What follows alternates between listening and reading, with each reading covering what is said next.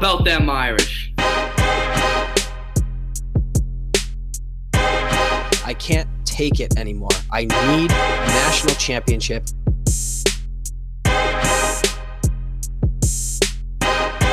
This is the Four Horsemen Podcast.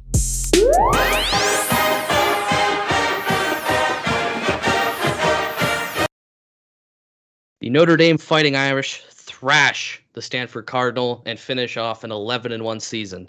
Since this podcast has come into existence, Notre Dame is 43 and 6, which is an 87.8 win percentage, which includes two college football playoff appearances and possibly a third.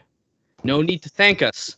But before we get into possibly a third, I'm going to pass over to Steve with a word from our sponsor.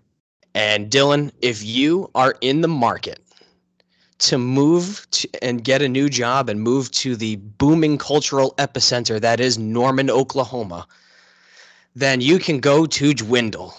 Dwindle is the first student first job board aimed at solving the student loan debt crisis. They will pair you up with jobs that will help pay down your student loans. You sign up for free, they will give you a free resume critique and then you can uh, start applying for jobs that will help you pay down your your loans or alternatively if you haven't even gone to school yet and you are looking for uh, some tuition assistance, they can they can definitely hook you up with a job that can help you in that regard as well. So check them out at dwindlestudentdebt.com. That's D W I N D L E studentdebt.com. Let them know the Four Horsemen sent you.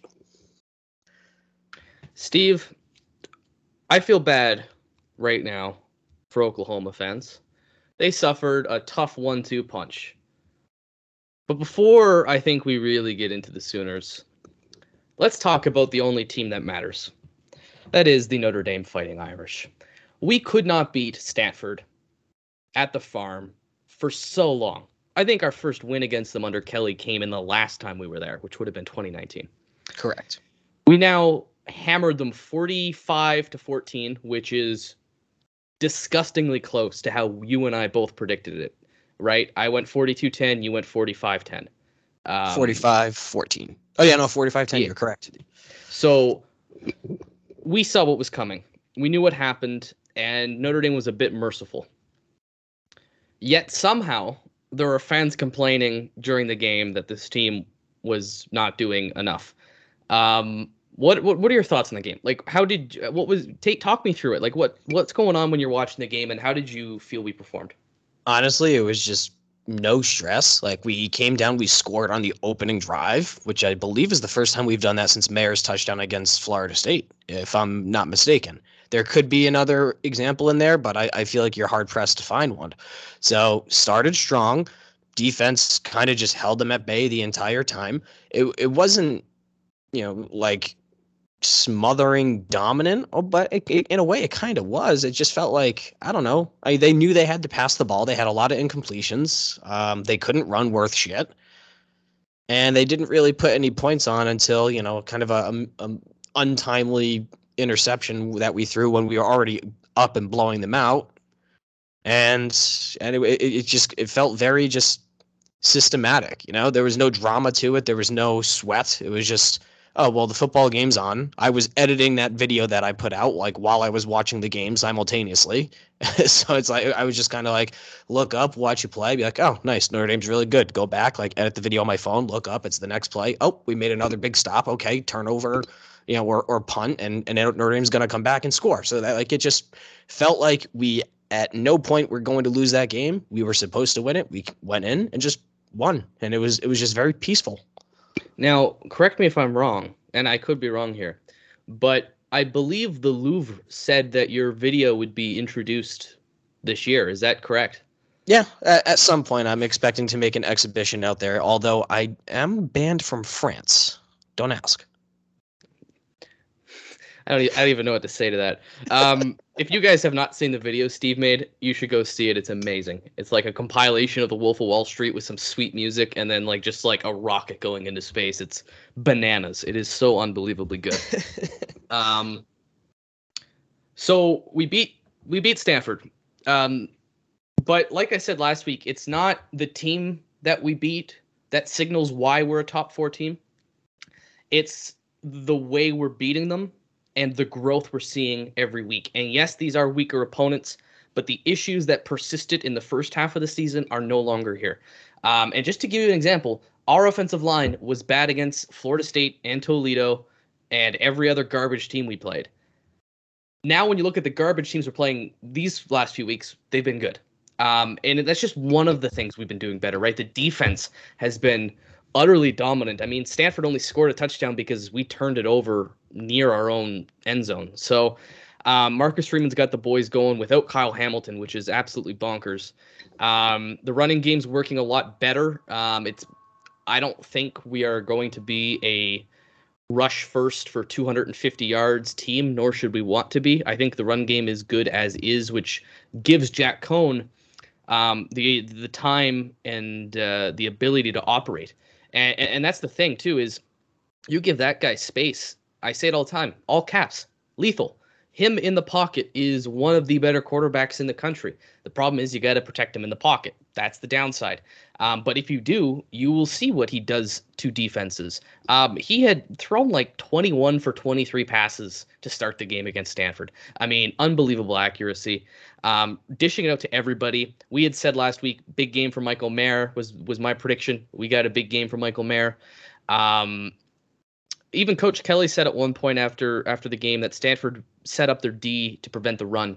Um, so I'm not concerned with with rushing yards being a little lower. Um, the offense was dynamic. The offense was explosive, and it's exactly how I wanted to finish off the season. Um, do you do you want to talk Four Horsemen because boy, is there a lot to get into from this week of college football. Just absolute chaotic shenanigans. Yeah, of course. Um, yeah, I, I, think it'd be uh, it'd be definitely beneficial in this case just to really highlight just a, handful of players that really showed out because you know like i mentioned uh, defensively on, on on the defensive side of the ball i guess i'll just be a, a little bit of a spoiler alert it has to be justin ademilola um, you know, he had a sack. He had the, the, you know the sack fumble picked up a fumble. He, had, he actually had two fumble recoveries on the day. Just you know, kind of ended up being all over the place. So and and his brother. Uh, Justin also had a sack as well. So the Ademilola is leading us on the day, getting into the backfield. So, uh, other than that, other than his kind of standout performance on the defensive side of the ball, um, yeah, everyone else they played great team defense as an individual. No one else kind of really popped, so to speak. And and I think that's just because Stanford's offense was just so boring, right? So it was it was kind of just a, a straightforward, just go out, do your job, and then oh hey, we're we're back on the sideline again because they have to punt. So uh, mm-hmm. that kind of covers defense. But is there anyone on offense uh, that that you wanted to highlight? Let I'll I'll defer to you. For sure. I mean, I've been raving about Coan, so I'll I'll, I'll just pick Coan as the guy for me. Um, an 83.2 QBR, which again is a very good score. That was um, right around where Ian Book was last year. So you're getting great quarterback performance again. Um, also, I want to shout out Michael Mayer. I feel like uh, I feel like I called that one. You know, he was dominant, nine receptions. He's now the all-time reception leader for a tight end in a single season. Is that the is that the correct statistic? That is correct. Yeah, they I think they posted that to the Notre Dame Instagram. So that's awesome. Uh, credit to him, and he he has to come back next year. So um, it's going to be very exciting with him in the team. Um, and then you know what? I'll give you the last one um, because uh, you've been a big supporter of this guy for a very long time, and uh, it's only fitting that you sing his praise. Of course, it has to be Kevin Austin. What do you have? I think six receptions for 125 uh, is I think somewhere in that neighborhood. Yeah. So uh, he he just was making big plays all game. I'm um, pretty sure uh, once again he started the game really quick with a big reception and, and kind of bringing it down the field. Uh, you know, can make guys miss when he gets the ball in the open field, which is kind of one of those things that we haven't really had too much at Notre Dame recently. You know, we you think about Chase Claypool, think about um, oh my god, I, I can't believe it. Uh, uh, Miles Boykin and and even go back to X and Brown, right? And uh, and and even Michael Floyd. I feel like you know Golden Tate's the exception here, but uh, by and large, these guys have been bigger bodies. Go up and make a play on a sideline, right? Go make a, uh, if you have a 50-50 ball, go make a play or um, you know a jump ball mm-hmm. you know, a, a 12 yard comeback, maybe a seven yard out, something along those lines, right? We haven't had that player make the catch in the middle of the field, make three defenders miss, and and you know pick up an extra 15, 20 after the catch. And, and it seems like this guy uh, has is kind of been poised to do so at, at certain points of their season. So for, to see him pick up a bunch of YAC yards in this game, um, you know, very high on him. Love Kevin Austin. Yeah, I, I, would say Fuller is another exemption to that type of receiver. Um, and then Claypool, I think, was kind of that harmony of the big man who could rack up the YAC. Um, mm-hmm. But you're right. There is we, Notre Dame has mostly had big-bodied guys, which I think has been to our detriment at times. Um, but this current uh, wide receiver group is impressive. Um, they've been quietly good all year. Um, you're getting contributions up and down the depth chart. I mean, Lorenzo Styles has filled in um, for. I think it was mainly Joe Wilkins uh, who got hurt, and that's when you started to see Styles come in a little more. Um, Colzie's had some game time. Um, it's just great to see. It's great to see Lenzy uh, score touchdowns, kind of to to wrap up the season. Right, is uh, a guy who's been plagued with injuries, uh, finally kind of breaking through. So I'm I'm hoping one of those two guys come back next year. I'd like to see Styles and Colzie uh, paired with, let's say, like Kevin Austin, and then you bring in the the incoming freshman class. Um, I, I, think we could absolutely use from having one of those guys back, or or Lenzy, or both. Um, but it's an exciting time, and I, I, think you hit the nail on the head there with with Austin, um, really coming into his own and going to be a huge factor in whatever the next game is for Notre Dame. Correct. And let's hope that there's two more games for Notre Dame, which we will absolutely cover in the course of time. But I, I suppose that does cover our four horsemen of the week. Uh, and I'll let you, our fearless leader, bring us into the next topic. Before we do, Tyler Buchner, 99.8 QBR despite throwing negative passing yards. that, my friends, is a god. That's the the only person who could have a almost perfect QBR score with negative passing yards has to be a supreme being or an alien or or or something. Um, and that might be Tyler Buchner. Uh, but in all seriousness, he ran for like a 50 yard touchdown, and that would be it. Um, we're not declaring him the next Heisman winner, but there's so many. yeah, Steve is. Um, to be fair, Steve has been doing that for a year and a half now. Um, but totally look, he's uh, he's played excellent this year for a freshman in a backup role, in a mainly niche role too. You know, people have complained about his accuracy, but it's like he's not given uh, the best passing opportunities at Notre Dame. You know, I'm sure he's got to work a little bit on some of that stuff, but um, as a whole, there's nothing but positives for Buchner for me. Um, but anyway, let's get into the college football playoff. Um, wow, what a few weeks, eh? We nobody wanted to be in the playoff. Now we all want to be in the playoff, and uh, it's crazy. So we've highlighted numerous times on Twitter and on the show how Notre Dame gets in. Let's just check in with how the week went. So for the first time in a decade, the Michigan Wolverines uh, beat the Ohio State Buckeyes. Um, that was shocking. I had money on Ohio State, uh, as I do yearly. Um, but fair enough. Fair play to Michigan. They were the better team. Um, they controlled the second half. I watched the game. Um, I hate everything about Michigan. It's an ugly stadium. It's an ugly color of piss yellow. I do like that song though when they go, "It's great to be a Michigan Wolverine." That's all right. I I, I can I can stomach that. Um, but the rest of it can't stand you. But that that's a problem for another day. They will be playing Iowa in the Big Ten championship game because we all presumed Wisconsin would beat a bad Minnesota team, and they did not. Um, so Iowa becomes the winner of the West. They'll play Michigan, the winner of the East, and that's something for Notre Dame to watch. Uh, the second big game was the Iron Bowl. Um, Alabama, lucky as hell to escape that one with a victory. Uh, Auburn was shutting them down for most of the game. Uh, of course, Alabama in the second half makes makes a bit of a comeback, and they win in four overtimes. Um, Auburn is a six and five team, remind you. So, um, how good is Bama? Is is is the question we're about to find out. Uh, they'll play Georgia um, as winner of West versus winner of East in the SEC.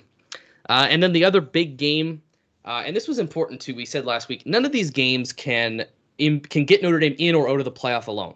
That's all this week. But this set the stage for what we needed. And you get the big matchup in Bedlam Oklahoma State, Oklahoma.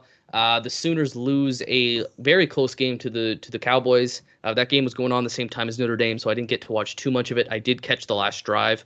Um, congratulations to the Sooners uh, for losing, uh, but also congratulations for Oklahoma State for winning. Um, they're now going to play Baylor in the Big 12 championship game because in the Big 12 the top two records play each other. Um, so that'll be a rematch. Um, and that, that and that's the main that's mainly what happened. So what we're looking at now for Notre Dame is a minimum of one thing needs to happen, but most likely two.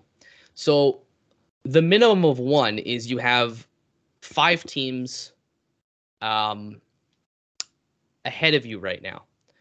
You have Georgia, Alabama, inevitably Michigan, Cincinnati, um, and then it's either you or Oklahoma State. We'll find out on Tuesday if the committee has Notre Dame ahead or behind Oklahoma State.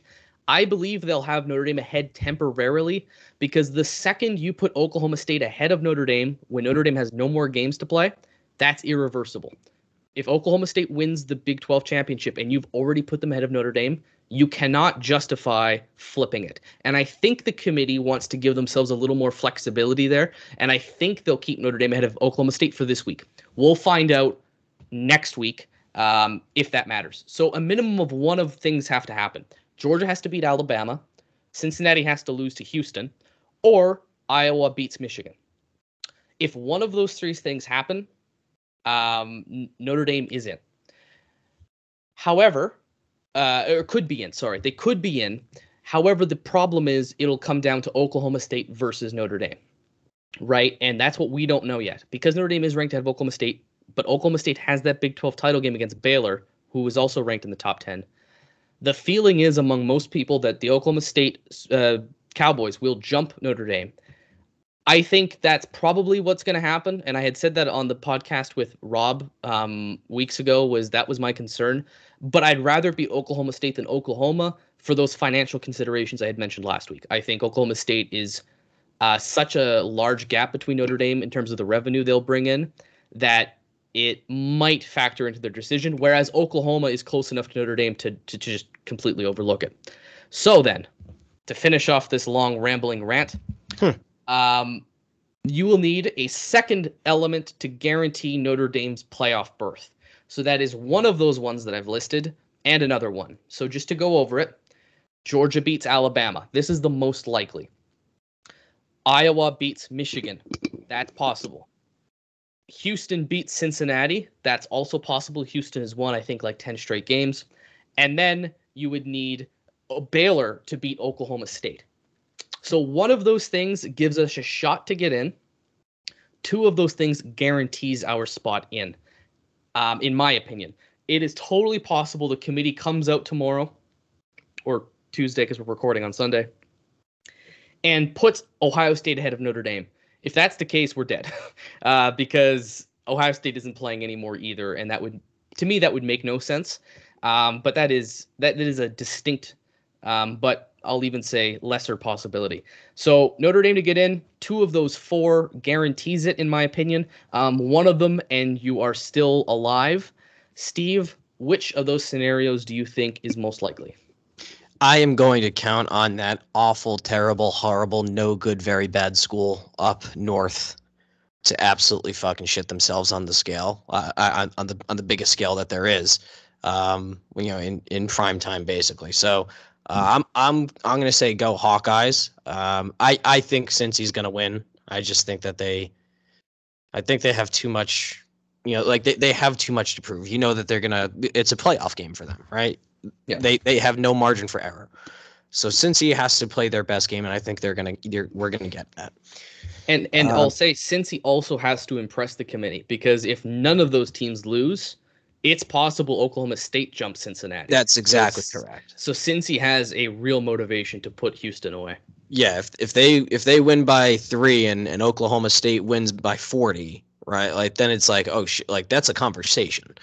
Um, although I mean I'm crunching the numbers now and things are not particularly looking fantastic for Oklahoma State, and I'll get into that more in, in a couple minutes. But um, I I also think that Oklahoma State's at at a, a pretty I would say decent chance to lose. I mean, it, it's more so an indictment that Baylor is. You know, you got to give them credit where credit's due. They've they've built a pretty decent program there. Uh, Oklahoma State did show some grit. I mean, they came back to win that game against Oklahoma in, in the in, in Bedlam.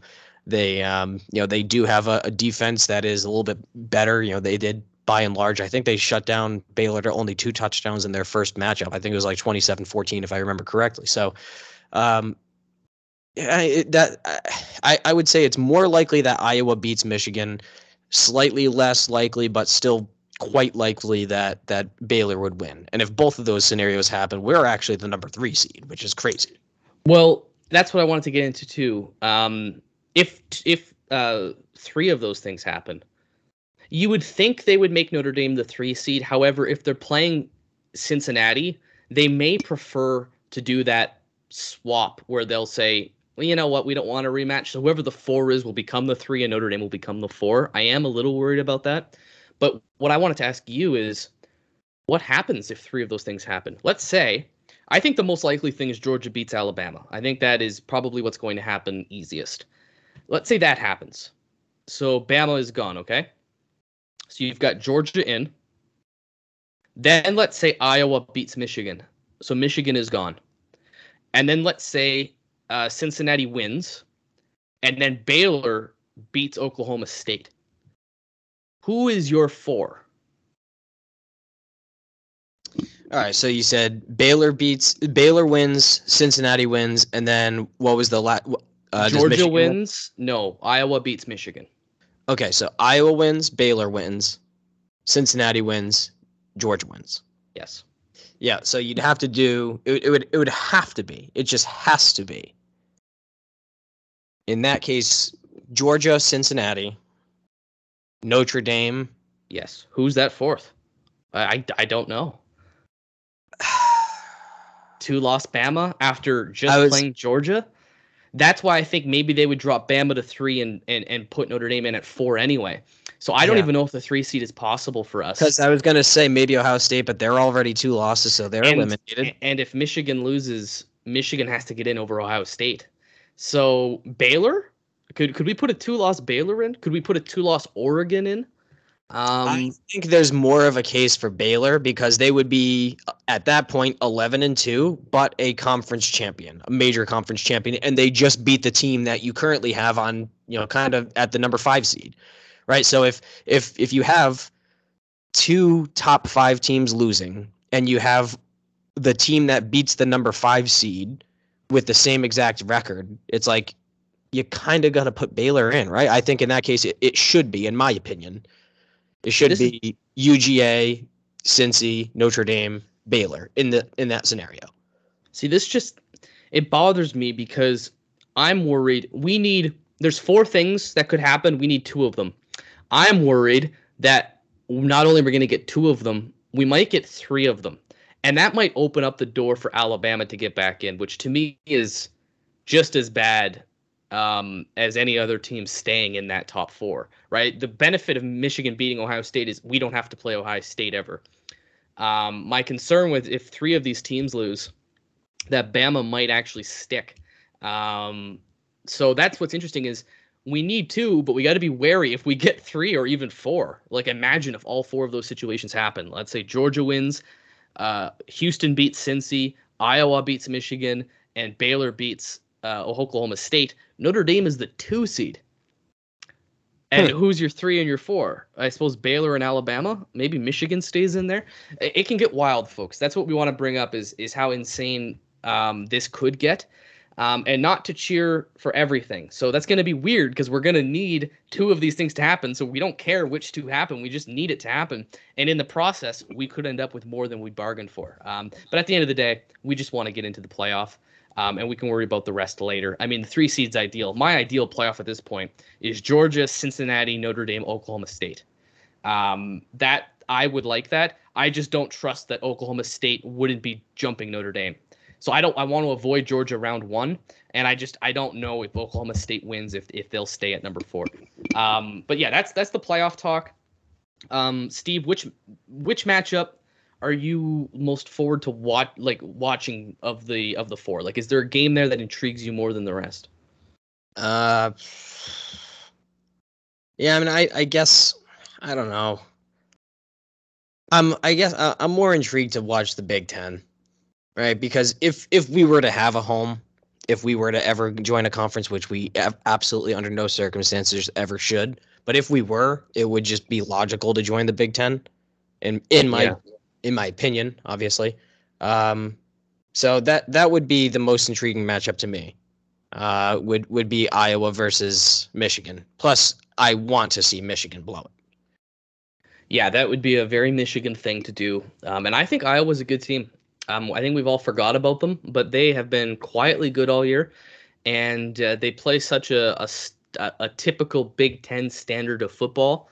Uh, they can give Michigan problems. Um, their defense could really lock Michigan down, and if Michigan um, can't do the same, you know, I could see Iowa winning this game. Um, obviously, they're not going to be betting favorites, uh, but that's certainly not out of the realm of possibility. I mean, we've seen Michigan struggle to Penn State. We've seen them lose to Michigan State. I don't think either of those teams are particularly better than Iowa. Like, I'd probably take Iowa to beat both Penn State and Michigan State. Um, maybe they've played already this year. Uh, my knowledge of the Big Ten doesn't go that deep, but just the way, from what I've seen from the teams, I think Iowa is pretty underrated, and I think they're going to give Michigan a lot of hell. Um, but speaking of hell, uh, Lincoln Riley announced today, as reported by On Three Sports, will be taking. And I saw. I'm sorry, everybody. I, I don't control this. Don't shoot the messenger. he will be taking the USC head coaching job. It shockwaves. This is the biggest power move I think that's been made with coaching since LSU lost Saban to Alabama. Like, this is crazy stuff. Um, Lincoln Riley at one point was discussed for NFL head coaching jobs, and it wasn't sure or clear he would leave Oklahoma for one of them. Um, and I think USC is a better job than Oklahoma, no doubt. But I didn't think it was, to me, it was still kind of a lateral move. Um, but the fact that USC went to Oklahoma, they went to another blue blood, and they said, "I'll be having your coach, thanks." Um, that is some that is some power move alpha male stuff right there. I got to give credit to the Trojans. That is horrifying that it happened. Um, Steve, you and P seem to have a different opinion of me on Lincoln Riley. I think he is an offensive genius. You guys think he's a bit overrated. Do you want to kind of explain that that point?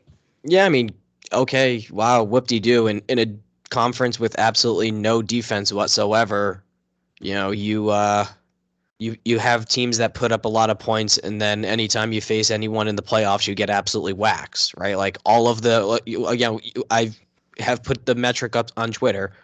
They are 0 4 in the playoff, and they have, I think, at least two losses worse than Notre Dame by point yep. difference. Right. So you yep. want to talk about this big program you know, historically that just absolutely blows it and can't win the big game. It's like, you know, that stink is definitely down in Norman as well, or at least it should be if people are being intellectually honest, which we know they never will be when it comes to Notre Dame. Yep. But anyway, I mean, so this is a guy that he's he's never really won the big game. I mean, yeah, you won a couple of Big 12 championships, like uh, that's the equivalent of of you know the uh, the Massachusetts state championship for me for like high school football. Like I think you're probably going to see a better game d- here than than in the Big 12. So, and then uh, for me, it's like you're at a program where historically you were basically guaranteed 10 wins you were basically guaranteed a, a conference title shot and then if you won your conference title, there was a really good chance you were going to make it to the playoff. And they, they obviously have four times already. Now you're going to the SEC, and, and I think he's just saying, like, oh shit, we're an eight and four program in the SEC. We're a seven and five program in the SEC if they play like they did this year. Maybe even six and six. And it's like, okay, cool. You got all these fancy recruits and everything, and you can put up 45 points a game. You're going to get scored 70 against Alabama against you know even Ole Miss would put up numbies against them. I mean, come on. So it's like, uh, I mean, look at LSU. They're they they even in their down year they they just knock off Texas A&M. Texas A&M is a, a building and pretty damn good program. Like you the you they were a big fish in a small pond and now they are a decent sized fish moving into the ocean. And yeah. he realized in my opinion he's like I'm out. I'm not going to tarnish my legacy. While you know, I'm, I'm just going to go out to the Pac-12, which is also a poverty conference, with realistically two to three schools that even stand a chance at a, at a title every year or any sort of national relevance. USC being one of them by default because you're just going to get better recruits that just want to go to LA. Why? Yep. Beyond me, but we'll get to that in a couple of segments. but, but so at the end of the day, I think it, it, for me and for for Mr. Wagon, who agrees with me, this is Lincoln Riley taking the easy way out, and it's like, okay, cool, you're gonna go from a you know, a program that this year went four and seven. They're they're probably gonna go four and eight, and maybe you get them to seven and five, maybe you get them to eight and four, maybe you even get them to nine and three. But it's just I don't know. I, I think he'll be out of a job within four years because the expectations for him are so high yep. that he's you know I I believe it might have been Joel Klatt, but I, I can't remember. So I do, I do want to give credit, but I just don't have the memory for it, as everyone knows. Someone mentioned that most programs, 95% of college football programs, are six year rebuilds. And that's why you have to give credit for Nebraska skip, sticking by Scott Frost. And Nebraska went three and nine this year, but all nine of their losses have been by one score or less. Nebraska, 2016 Notre Dame. Yeah, exactly correct. 2016 Notre Dame. And look what happened when we stuck by Brian Kelly. We've now had five consecutive seasons or 10 wins or more. So I think that Nebraska low key is could potentially going to win the conference next year or at least compete Whoa. They're going to compete for it. That's a bomb. I, I think they are an 8 to 10 win team next year. So eh, eh, but that's because it takes a while to resurrect these programs. And USC, yeah, like we've already mentioned, we even mentioned the, the talking point leading up to the game as a preview. They are naturally, inherently going to get high prospects. But when you don't have a winning culture and when you don't have a team that can come, like, if you yeah. don't have that the right mentality, it, you know, all your stars are for nothing. So, so what I, you're saying, Steve, is that yeah. Lincoln Riley could end up being Charlie Weis. Really exactly. great recruiting classes, great offenses, but utterly dog shit everywhere else. Exactly. Um, okay, so I'll I'll push back. Um, with the Nebraska thing, the potential's there because they're in the Big Ten West, and you can win so many of those games by just not being Purdue or Indiana. you know what I mean? Like you could win those. Those are all winnable games. Um, okay, I'll push back here. I think the Pac-12 being easier and an easier path to the playoff, both in a four team playoff situation and in an expanded playoff. Because in the expanded playoff, every conference champion um, of the uh, the Power Would Five plus bid. one is an auto bid, and then the highest four get a buy. That's the proposal. So, in both of that situation, the the Pac-12 and USC is way easier, and I think that factors into it because I think that's part of the appeal of USC is that you get to go be the only power in the Pac 12, and then you get to compete against Oregon and Notre Dame um, a, on a yearly basis. However, what I'll push back on is I don't think he's afraid of the SEC. I think it's more the USC job is way more appealing, partially because it's easier, but not entirely. And also, I'm not afraid of the SEC. And, th- and this is what I'll say. So people are looking at look, oh, he left Oklahoma right before they were going to the SEC, and he turned down LSU, who's in the SEC. Therefore, he's afraid of the SEC. I don't agree with that because, like I've said a million times on Twitter, USC is a better job than LSU. I just, if you got those two offers, USC is the better job, partially because it's easier, but for so many other reasons um, as well. I don't think he would be afraid to go to the SEC with Oklahoma um, or even LSU, because LSU is one of the top three teams, kind of historically in the SEC, um, and even in, in certain in recent memory. Um, I don't think that's the case. Uh, yes, it would be harder, but there are reasons USC is appealing even over Oklahoma. It's in Los Angeles. It's a way easier recruiting job. Oklahoma right now has multiple five star recruits from Southern California. Like, think about the job he could do there, right? Um, you're at one of the bluest bloods in the sport.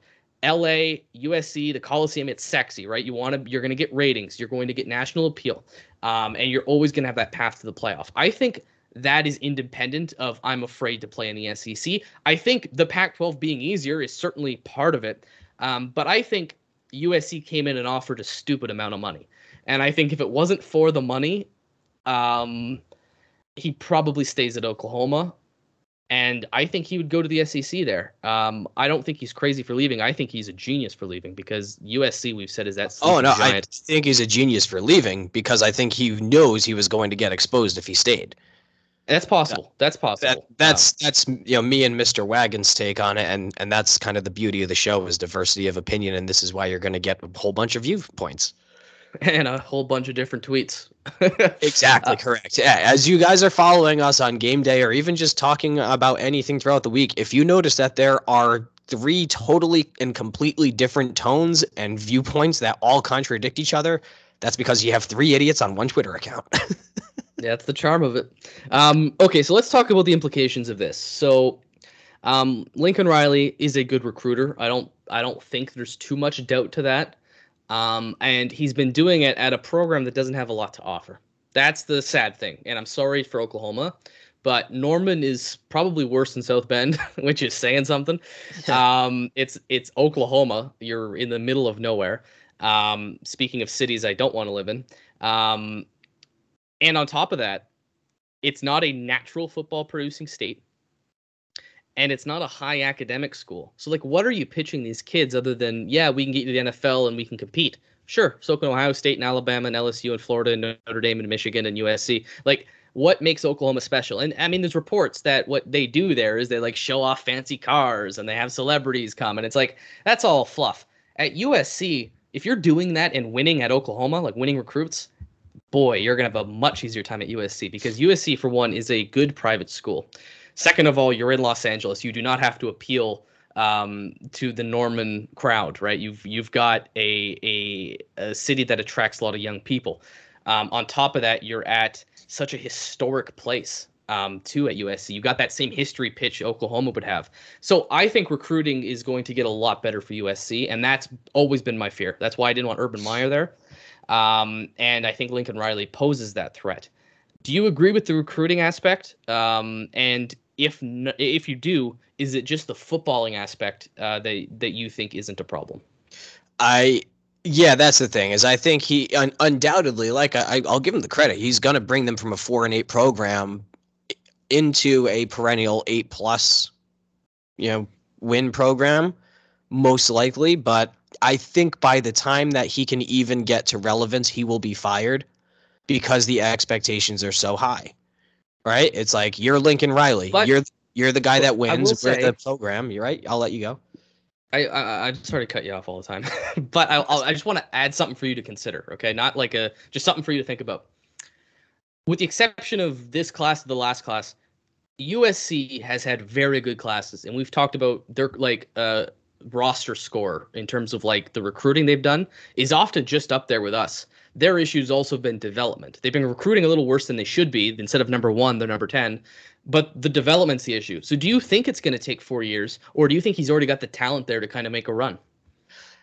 Yeah, that that's what I I think he'll have the talent to make a pretty quick turnaround but to be at national relevance and to even be at, at conference relevance for the uh, the SEC the SEC for the Pac-12 South, that's not all locked up with Utah looking like a you know they they have some staying power there. So uh, and and who knows with with uh, you know you know Stanford can potentially rebound. They've had, had some down years, and and you know if they can get a fresh coach in there and and mix things up, they may you know they they might be three to four years away from kind of starting to become a competitor again as well. Arizona State is is always kind of like yeah, who knows? So and then UCLA is is frisky. They're frisky. So I I, I just yeah, I mean, will they get better? Absolutely. Um, and, and in a way, I, am excited about it. I want the Notre Dame USC games to mean more. I want them to be ranked when when they come to South Bend or when we go out to LA. You know, those those games were so fun. You know, think about the Sam Darnold game, or, or the uh, the game where, you know, in, in South Bend where you know Josh Adams broke off that massive run, and it, it just yeah. kind of sealed everything, right? And and those were oftentimes, uh, especially when we go out to LA for Thanksgiving weekend that's usually the last game of the year, and that's like, are we going to get into the playoff or not? Right? You think of the Tony Jones screen pass that that you know propelled us into the playoff effectively, and that was such an exciting matchup. So, in a manner of speaking, yeah, I do want USC to be a 8, 9, 10 win team. I just don't want them to be an 11 or 12 win team. No, that's exactly it. I want I want USC to be um, a top 10, 15 team, but I don't want to lose to them. That's my yeah, exactly. issue with Lincoln Riley is yeah, he's going to bring them back to prominence. And what I fear is it's going to be more than just prominence. I think uh, I, I'm worried that could be a a direct threat to us in the series. Like you know, they could them beating us is a bad thing, and then B, I think USC uh, could win a national championship. And before everybody freaks out, do you guys not remember what USC was 15 years ago? Um, I wasn't even watching college football, and I still know what they were. That was a powerhouse. Um, it didn't last as long as the Saban Bama dynasty, which is still fucking ongoing, might I add. Um, but just it, from like 04 to a certain period of time there, uh, even before 04, they claim 03, um, they were unbelievable. They were an unbelievable program, and they were recruiting guys like Matt Leinart, who admitted he grew up a Notre Dame fan, uh, Reggie Bush. Um, that that's my concern is Lendale get, White, friggin' uh, Lofa Tatupu, uh, Troy Polamalu. I mean, the list goes on and on. Well, and they dominated Hawaii, which has not been the case recently. In fact, Notre Dame, ever since Manti Te'o, has yeah. we've been taking a lot out of Hawaii. So you're worried about that. You worry about your pipelines in California. We've talked about it before. Uh, do we still have Tyler Buchner? Do we still have Isaiah Foskey? Like CJ Williams is now Williams, a potential flip back. So that's that's part of my concern there too. Is USC being a better recruiting team also hinders Notre Dame's ability to go in and get kids. Um, so that that's part of it too. Um, but you know what? Even if you guys are critical of it, uh, which you rightfully are, um, you don't think he's necessarily the slam dunk, uh, surefire hit that I think he is. I think we all we would all recognize that USC made a good move here, though. Um, oh yeah, I, I, would say he's very good, just not amazing, and I, that's where I'm drawing my distinction. He to me he I didn't know he was on the market, but if he was, he's the top coach on the college football market. Like I'd take him over Fickell, I'd take him over um, uh, James Franklin, I'd take him over Matt Campbell. I, I, I think he's a top five coach in college football. Um, maybe he's top 15 for the rest of you, but I think USC couldn't have done any better here, uh, and I hate that they did it. Um, but that that is what it is. So um, with that, let's let, let's get into some mailbag and some shenanigans here. Um, have a little fun to finish off the podcast since we are sitting at home this week, waiting for the conferences to determine their artificial Mickey Mouse winner. Um, uh. because of course conferences are Mickey Mouse trophies. Um, we asked everybody on Twitter in a poll question: uh, Do you think Notre Dame will make the college football playoff? And I absolutely love the results of this poll it started off a hot nine to one in favor of yes, and we have seen a lot of poll movement uh, with about 120 votes in, which is a decent sample size.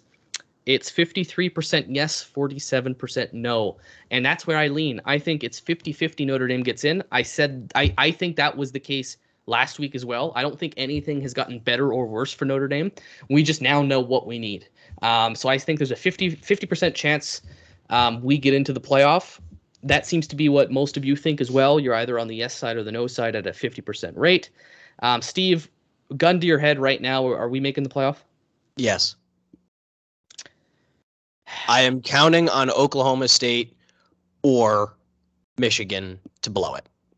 They're just not teams that I trust that are that are going to have the mental fortitude to live up to the expectations, nor eh, eh, mentally and then physically. Like are they good enough flat out to just like win these games eight out of 10 times? No, I think it's closer to 60 40. And if you're giving me a 40% chance and you have, yep, yep two times, and you have a lot of pressure and expectations and the mentality of these kids who are, as a reminder, 18 to 21 years old, sorry man i just i think especially in this year it's it's just absolutely insane there's been so many upsets and losses and everything and yeah, I, chaos. The the rule this year has been chaos ensues, and there's been almost no exception to that rule so far. So I'm going to stick with it. So my question to you is: When Alabama plays Georgia, do we want a close game, running the risk that a two-loss Bama could somehow stay ahead of Notre Dame, or do we want a blowout, guaranteeing Alabama is gone, but making us scared as hell to play Georgia? what what there is worse for you? Like, what would you rather on uh, Saturday or Sunday, whenever they're going to play this game? Uh, uh, what what kind of outcome do you want in that one? A happy medium. I want I, I, honestly, if if it's like I don't know, twenty to seven, 17 to six, like I mean, you think about Alabama just struggled mightily, mightily. They scored six points in regulation, did they not? No, wait, Uh, that's impossible. no, ten, 10. points, Yeah, they ten points 10. in regulation uh, against Auburn. I mean, and they had a missed field goal too. So because of a bad snap, but I mean, regardless, I mean, basically, you round up and let's just say they make that that kick, and, and even if it still goes overtime, they scored 13 in regulation on the road against Auburn. Right? That's you know that Georgia's going to travel well uh, to the SEC championship game because it's going to Sure. be in the in the uh, the dome there in in Atlanta. Um, so it's just I don't know. I, I I expect maybe a 60-40, maybe even 65-35 UGA crowd because they're absolutely insane down in Athens. This is their year. Um, I but I don't want Georgia to put up like 40. But if if we can get like a you know 17 to 3 Georgia win where it's just like there was no doubt in our minds that that Alabama just isn't it, like they were a paper tiger, and then we can effectively eliminate them from the conversation and say they, you know, if you look back at their wins, they're really not great, and if you look back at their losses, or you know, they they were not very good whatsoever. Um, then I, I think that's gonna that's gonna go a long way for uh, for kind of eliminating them.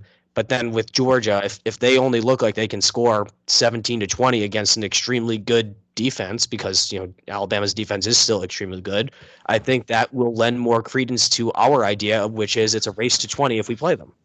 Yeah, uh, here's the reason I bring it up is last week we all thought, oh, Michigan beating Ohio State. There's no risk in that. But then it happened. And watching the game, we all started thinking, oh God, is Ohio State going to stay ahead of Notre Dame? And it just, it, it, I just bring it up because you think one thing going into it, and then it actually happens, and you realize there are more possibilities than you thought. Um, and, and this leads into my next question. Um, so I will uh, answer. I'll I'll I'll list it here because we did mailbag. Um, this is from our friend Benny at Benny underscore six on Twitter. Uh, Benny's big fan of the show, big friend of the show. Uh, that's reciprocated, Benny. Love to have you. Um, so he asks, would you rather play Georgia, Michigan, or Cincinnati in the playoffs? Uh, slash bowl, but let's just go with the playoffs here. And the reason I bring I, I led that into the Michigan thing is um, I'll give I'll give you my answer first. The answer is Cincinnati because we know what Cincinnati is. I think Cincinnati could beat Michigan if they played each other, but we don't really know what Michigan is because we haven't played them. We've played Cincinnati. I know we can beat Cincinnati. I think we could beat Michigan, but Michigan will beat Ohio State. Um, I just I I don't know if how we match up with Michigan. I do know we match up with Cincinnati. So for the certainty there, I think Cincinnati's the more likely win. I also think we could blow out Michigan. Like I don't know what happens in that Notre Dame Michigan game, but I do know how Cincinnati Notre Dame looks, and I'll take the devil I know uh, versus the devil I don't, if that makes sense. Notre Dame beat Cincinnati 31-14. Notre Dame beats they, they, they beat them by Yep. two touchdowns, and and that's that's also why I, I echo the sentiment at uh, you know, choosing Cincinnati in this scenario, and then Michigan would obviously be the second. You know, right? Like like far and away, Georgia we understand is the number one. Um, now th- there is something to say that it's just like it, it would be really cool to play our bitter, bitter, bitter, very hated rival. Um, you know, in a in a playoff game, and and if we were to beat them, and not only get the you know kind of the stink off our back, but also just like rub their their face in it. I mean, we're talking about me starting to get extraordinarily sexually aroused. so it's just I I- that would be really really fun, but I think there's more of a risk that we lose to Michigan than we lose to Cincinnati. I think if we play Cincinnati ten times, we're we're winning seven out of ten of the games. Yeah, I even, agree. Probably even eight. Yeah, I, I think it's Cincinnati, no doubt, because I know we can beat them. Um, let, let, I'm going to ask you a question from Dave Hodges, um, or it's more of a comment. Um, some people agree with him. Some people have been calling him ten ply. Uh, it's for the listeners to decide. And Steve, I want you to respond to it because you were in this camp at one point, so you would you would have the best answer. Mhm. So he says, responding to should we be in the playoff or can we make it? He says maybe, but why? We would, and I quote here, we would be going in at a four seed only. Most likely that is true, by the way. Uh, to get beat by 30 by Georgia. Go win a bowl game and keep mojo going into the opening game next year. If they could get to three, then I would love a Cincinnati rematch. Let's just focus on the I'd rather not be the four seed and instead play a bowl game. Steve, you were once in that camp, so I want you to address it from your perspective. I was in that camp when we were seeing Georgia blow everybody out, and we were seeing Notre Dame have struggle, you know, off with our offensive line midway through the season, even against you know USC and UNC. Like they, Preach, we won those brother, games. Preach. Yeah, yeah, we won those games convincingly, and we still like didn't even play great. And and at that point, I was like, yeah, we are trending in the right direction. We're you know we're winning all the games we need to. Uh, but if you asked me at that time, I was like, no, we will put up a maximum of 10 points against that Georgia team. And they will put up at least 20 against us. And, and likely it would be like 30 to 10 at that point. I at at that point, right? I just don't see that is going to be the case anymore. And that's why I'm starting to come back. Notre Dame has obviously looked better and better and better every single week. Offensive line, Kyren's incredible. Uh, by and large, with the exception of Avery Davis and a you know a couple of linebackers, linebackers, uh, fucking That, blast was, kid. that, that slipped. That was bad. that's because I've I've been drinking a little bit of whiskey, so that's when the Boston comes out of me, kid. Um, okay, pull it back in, reel it in. Don't be an inbred. Okay. um, so you know we have a couple of linebackers that are a little bit banged up, but other than that, we are are fairly healthy and kind of firing on all cylinders, heading into to the point uh, where playoffs are in contention. Tom Rees has been so much better and so much more effective Yeah, at at play calling. Exactly, like he's made the adjustments. He you know. Jack Coan played an unbelievable game against Stanford, and the last couple of weeks he's been on fire. So, do I still think that Georgia probably wins six to out of 10 games against us? Do they still most likely beat us? Yeah, but I just a- a- in a game where I foresaw us losing 30 to 3 like we did back in 2018, I'm now seeing it to be closer than it was against Bama last year, which was 31-14. Okay. So I wanted to bring up Bama from last year because Bama from last year for me, and that was the only game I've ever taken Notre Dame to lose, is because that was a one in 10 chance for me. Notre Dame wins that game one of 10 times. Mhm. This Georgia game is not that. This Georgia game is four out of 10 times Notre Dame wins, maybe three, but a significant enough amount of times out of X amount of games, we will win. With the Bama one last year, there was there was very little hope if the game plan wasn't executed perfectly. Notre Dame can have an offensive game plan that mixes and they could beat Georgia. Uh, because Georgia is not going to most likely blow you out with your defense, uh, whereas Alabama did. To beat Alabama, you had to be perfect, uh, and we absolutely were not. Um, so it's not that. I agree with you 100%. Um, here's the thing: How spoiled are we to the point where we're we're 11 and one, and we're thinking of refusing a playoff bid? Like next year, folks, listen to me. We play Ohio State and Clemson. There is no guarantee we are in this situation and next now year USC with Lincoln Riley. Or ever again. We don't. We could fall off the face of the earth in two years. We don't know. You take your chances when you get them because even when you have a great roster, injuries happen, flukes happen. You never know when you're going to drop games. We're at 11 and one. I want to get in. Um, another thing is I'm going to take issue with this one. Go win a bowl game and keep mojo going for the opening game next year. No, no. Here's the thing. You want the hard, cold truth? Recruits care about you getting into the playoff. They don't care if you win the Sugar Bowl or the Fiesta Bowl. You get into the playoffs, it helps your recruiting. It helps you keep CJ Williams. It helps you go flip uh, uh, Sonny Junior Styles. Tui Halimaka. It, it, it makes you get Dante Moore because Michigan might be in the playoff too, and that's if it, that's a Notre Dame Michigan battle, you want to be right there. Um, we're talking about Carnell Tate's thinking about Notre Dame. These are some high level recruits Xavier and Wampa. you want exactly you want to be in the playoff. You want that exposure. You want to compete. I will take a georgia team that i am a 14 point underdog against. No problem. No problem for me. Like to me the opportunity to win a national championship is worth a slight embarrassment on another big stage. Because who cares? The, the playoffs going to expand to 12 So like we're going to be hopefully in the playoff more. Take your chances when you can get them. It's only going to get harder when you have 12. Sure, we get in harder. We got to go through three or four rounds of playoffs. Uh, this so it's different. It's different. I I I'm totally not with Dave there. Um, yeah.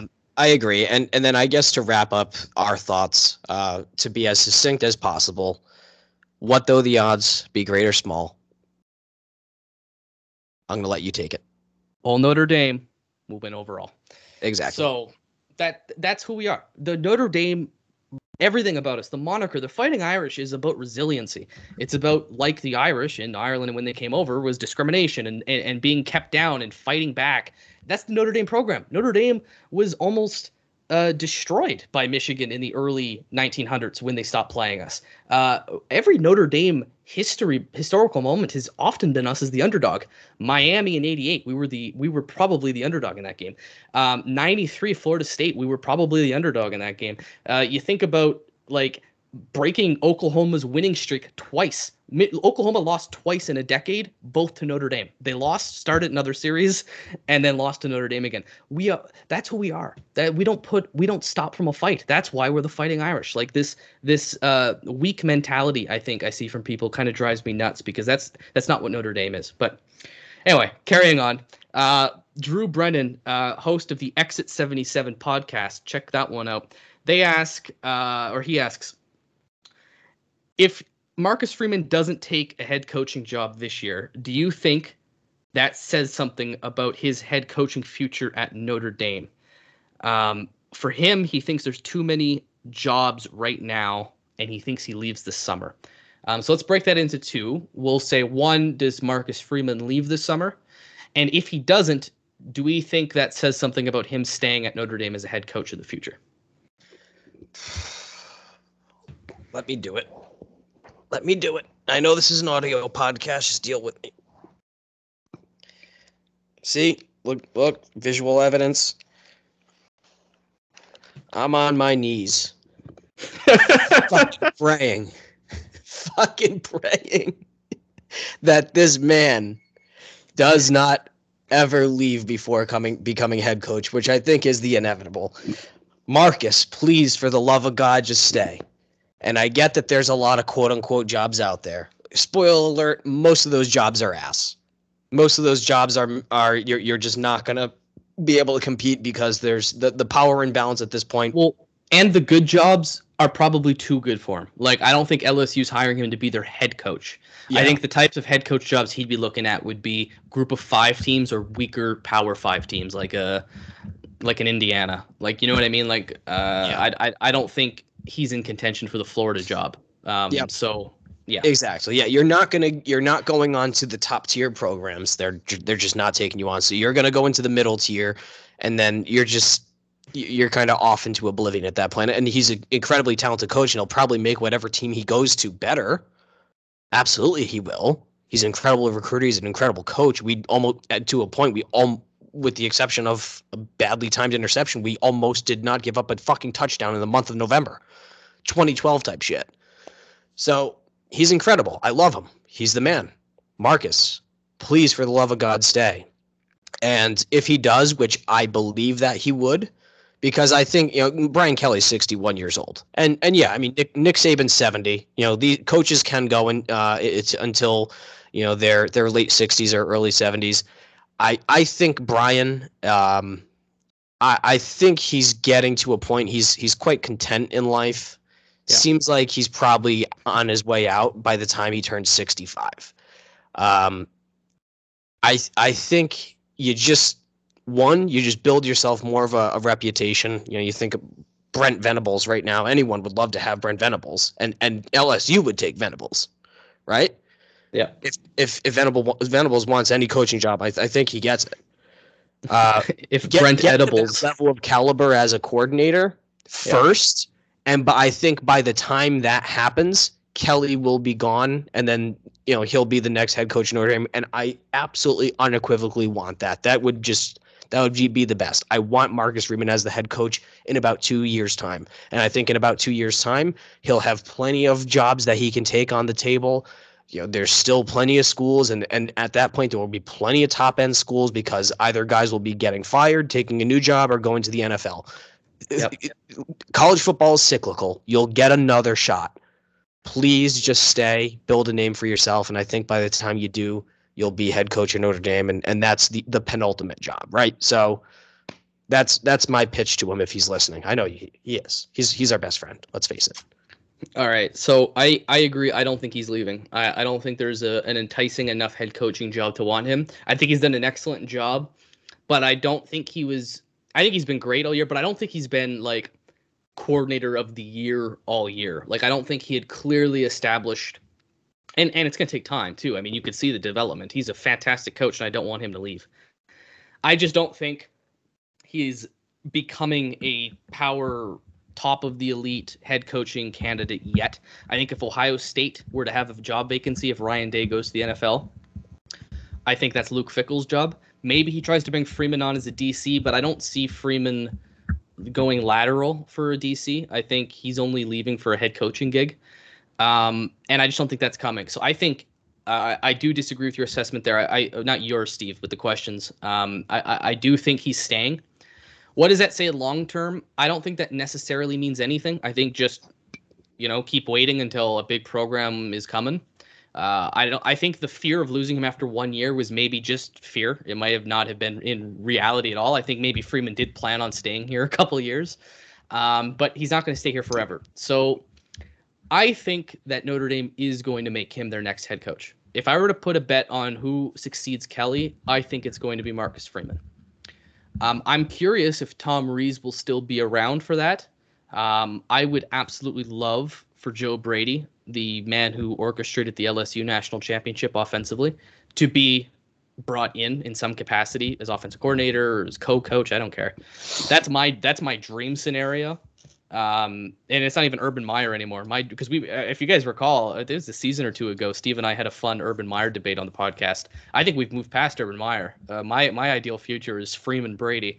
Um, so yeah, I think I think he's not going anywhere, and I do think it doesn't necessarily mean anything for his head coaching future at Notre Dame.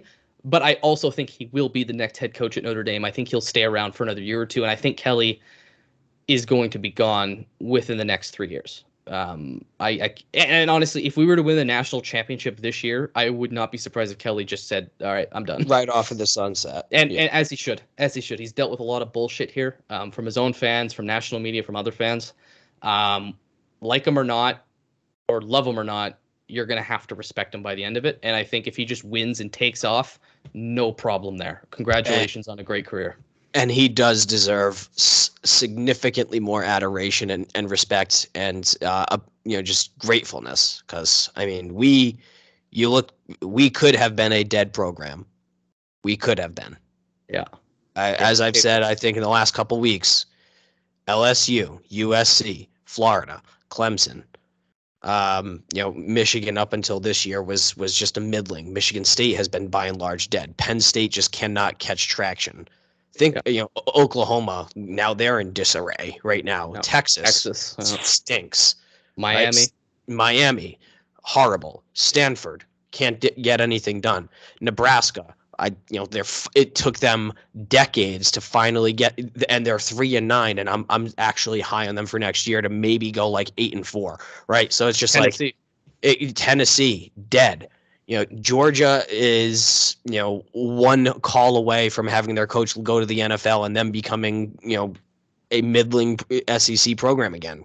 or one NCAA recruiting violation reporting away from losing everything. That might be it kno- too. Knock on wood. Al- Alabama Uh, one old guy who's 70 years old and who should just be six feet under at this point away from go- being uh, potentially threatened at their dynasty, right? So it's just, it, it's, You know, Th- this is total. so fleeting is what I'm getting at.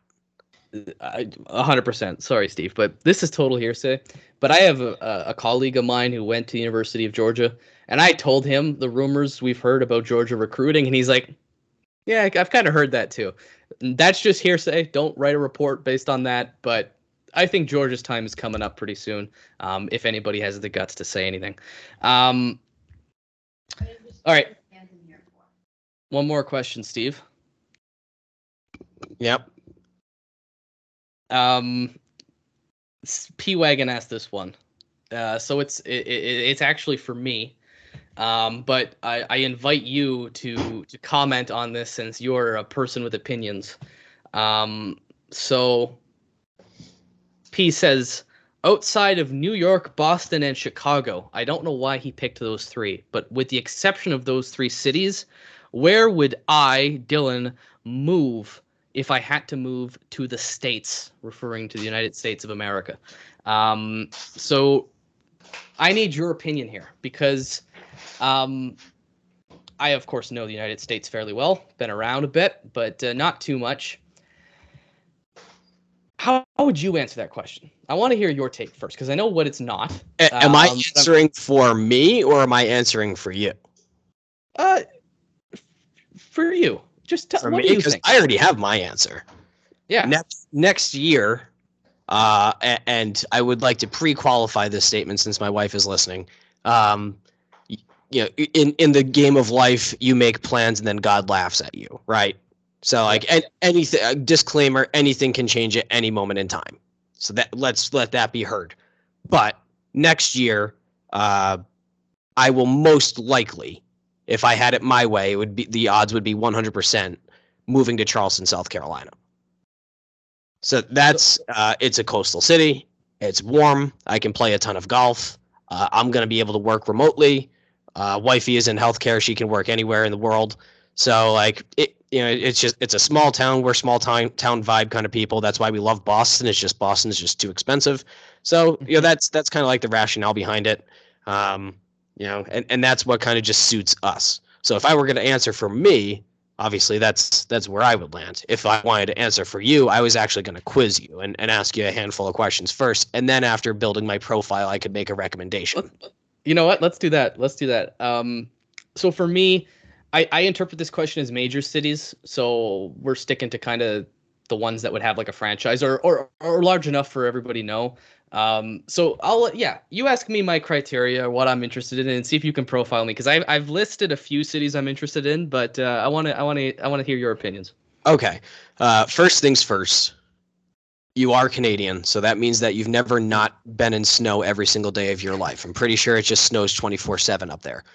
Um, do you want a temperate climate? Okay. Do you do you want a warmer climate? Do you want a colder climate, or do you want to experience all four seasons? So I'm actually I don't really care about that um, too much. I'm kind of open to whatever. Um, it can't get more wintry than it already is. Okay. Um, but I, w- I don't think I would miss it if I if I didn't get uh, winter anymore either. Like I, I I don't think weather. I'm looking at my list and there is a bit of a theme of warmer weather, but um, I'm not going to because I, I would probably pick Boston. He excluded Boston, but that's I've got a little bit of a detachment there. I like Boston. I like New England. It's very close to where I'm from in Canada. Um, so yeah, weather's not a big deal for me. I'm kind of Mhm. comfortable with whatever. Yeah, but I mean Boston. I, I can't speak highly enough of it. I love the city. I, it actually is is kind of heartbreaking for me that I think I'm going to end up moving most likely, but it neither here nor there. Um, okay, so we're taking climate out of the picture. Uh, next question: Are you comfortable with having an extraordinary like do you get any sort of anxiety or are you comfortable with being around a ton of people like if if you're in a, uh, you know, large crowds, you know, traffic being a lot, or even just walking on the streets if there's tons of people around you. What's your comfort level with that? Yeah, I'm comfortable with that. Um, I'm, I've lived in cities for a couple years now, and I'll be living in Toronto eventually. So, yeah, Toronto's the fourth biggest city in North America. So, um, yeah, I'll be fine. Toronto's in North America. I'm fucking with you. okay, so now we've uh, so we we've got population density, and we have um, and and we have uh, climate. Now let's go to uh, nature. Uh, it, are you one to be, you know, skiing, snowboarding a lot? Are you one that wants to go on a bunch of hikes, maybe, uh, you know, walking a lot? Uh, golf is that something that's that's kind of in the picture? Because that I I feel like that's a very you know nature uh, centric thing. So do you like being outside a lot, or are you perfectly fine with kind of just like being in uh, you know densely populated areas and and kind of you know concrete jungle? Yeah, I I I think that's a bonus, but I'm not I'm not building around it. Okay. Um, I but you did make me think of a city now that you bring that up. That would be that would be pretty cool. Um, this is this is enlightening. I like these questions. Um, Okay. For me, it's probably more fitting in a bit uh, with culture and stuff. Like not that we're too different culturally, but um, like I'm just trying to think. Like like I actually don't think I'd like to live in Los Angeles. Uh, I think that's just too much. It's too hot, and there's too many people. Hot. Uh, I, I don't mind war- warmer weather, and I do have a, a maybe a, a California city listed, but it, it wouldn't be LA. Like there's some places I don't think I fit. Um, so that's kind of my main focus, and I've I've got let's see, I got five written down currently um, of major cities. Like I, I'm sure I could live in some random town somewhere, but of the main ones, I've got five. Okay. All right. Makes sense. I'm just looking at the map of the U.S. right now. Um, and then I guess one of the last questions I have: importance of being in a city with major f- sports franchises. Uh, not too important because I will only go if it's my franchise. Like I'm like, uh, like I don't go to Montreal Canadian games because I live here. You know, I like I'll go when my team comes, but I'm not. Uh, yeah, I'm not hardened by that. Okay. All right. So I have a couple of recommendations. All right, I'm going to give you five recommendations, in in no particular order. I'm just looking at the map, and whatever I see, I'm firing at the hip. Okay. Okay. Uh, first recommendation is San Jose, basically Bay Area of, of California. Okay. You know, San Francisco could be included here. Not not particular certain if you want to live in San Francisco or just kind of in the area. You know, Tech Valley, whatever that is. Okay, so that's one. Okay. Second is Denver. Yep. Third recommendation Yep. is Minneapolis or Twin Cities. Okay. Next recommendation would be Philadelphia. Okay. And then final recommendation is going to be Washington, D.C. Interesting. Okay, so two of your recommendations are on my list. Um, so I was trying to put together a, a list of cities while we were talking. Um, I had San Fran, maybe my number one. Um, it's not LA, so San Jose I would count that too. That area seems really nice. Uh, not too big, but also it's like beautiful city, California. Um, I wrote down Denver when you brought up areas uh, to do things like skiing. Um, Colorado, I think, is actually a really beautiful state. Um, here's one I'm sure you'll hate Seattle. Um, Seattle to me, uh, the only issue with Seattle and San Fran is I don't really want to live on the West Coast. Uh, East Eastern time zone's the best time zone, um, but Seattle is pretty Canadian-like. It's very similar to Vancouver, um, so that I would kind of fit in easier I, there. I was actually going to throw Seattle on the list. I don't know. I, I, I'm always been intrigued by Seattle and want, would want to visit there. I just personally wouldn't want to live there. But All right, so here's two ones I don't think you would have thought for me, uh, and they're a little different. One is Miami. I knew Um, going to go with Miami, man. I I'm interested in Miami. It seems like a lot of fun. Um, I don't know. It's it'd be in it'd be in my top ten at So least. you thought Uh, that LA was too hot, but not Miami? Yeah. Well, I, LA, I get like a muggy feeling. Like I feel like the city is just so many people, Utter and and so many cars. Utter Really? so so it, there's practically no humidity out in LA. That's why they consider it perfect weather. It's basically 80 and sunny every day with low humidity. Miami is basically a salt marsh. Interesting. I think the interest for Miami is like the partying and also like the rate on the Atlantic, which I Yeah. kind of like being an East Coast guy. I kind of like the Atlantic. Mhm. Um, and another one, Dallas. Um, I Okay. don't think of Cowboys, yep. Texas as a place. I'm I'm Canadian. Uh, open carry states scare me a bit, um, but uh, Dallas seems to be actually quite nice. Um, the the whole Dallas Fort Worth area. I am a Cowboys fan, of course, but like it does seem pretty uh, advanced. Like it seems like a pretty like um, developed city. Like it's not 1800s rural Texas. Like I think a lot of people think Texas is. Like Dallas Yeah. is a massive city. Um, seems to be a good business industry as well. So yeah, I, I had listed those uh, five, and uh, I, I think they're all great. Um, but the truth is, I'm probably not leaving. I'd like it here. Um, I mean, there's always a lot of money in New York, but uh, we'll see. We'll see. Uh, I should ask you guys for next week where in Canada you want to live. That actually is going to be a fantastic segment because knowing Mr. Wagon and his answers, it's going to get absolutely loopy. Yeah, I, I think, but I also think that's a good time to uh, to stop the show. Um, thank you guys for tuning in this week. Uh, if you like and support the podcast, uh, consider making monthly contributions through listener support on Anchor. You could find the link to that in the description below and on our pinned tweet. Uh, any kind of contribution there helps us sustain what we're doing um, and keeps putting out quality content. Um, like five star review on Apple Podcast. You know the whole the whole ordeal, um, and we greatly appreciate it. So, Steve, is there anything you want to say before we sign off? Um, let me double check. One Google search. can be four seconds. All right, four seconds. In that four seconds, uh, listeners or people on Twitter, uh, tweet at us what cities you'd recommend I live in, um, and we'll we'll contemplate them. And uh, I'm sure Steve will give a glowing review of all of them. Okay. Um, all right, I can't find it, but I I thought there was an early signing day that happened in December. Am I crazy? Yep. Yeah. No. When is that? Uh, I don't know the specific date, but I do believe it is December. I think it's right after um, some of the bowl stuff. Oh, yeah. that's a good question. The early, early signing period.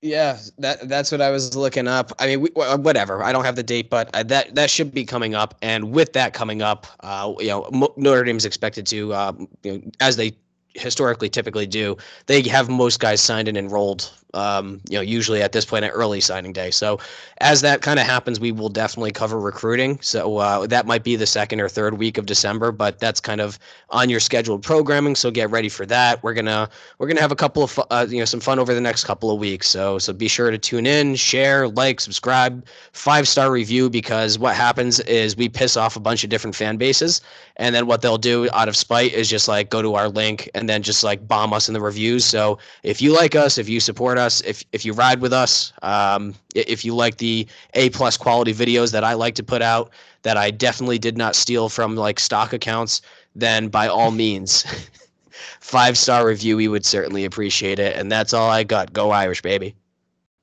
Well said, Steve. Notre Dame, 11 and 1, another successful season, and we await to see if we make the college football playoff. From all of us here at the Four Horsemen podcast, thank you for listening and go Irish.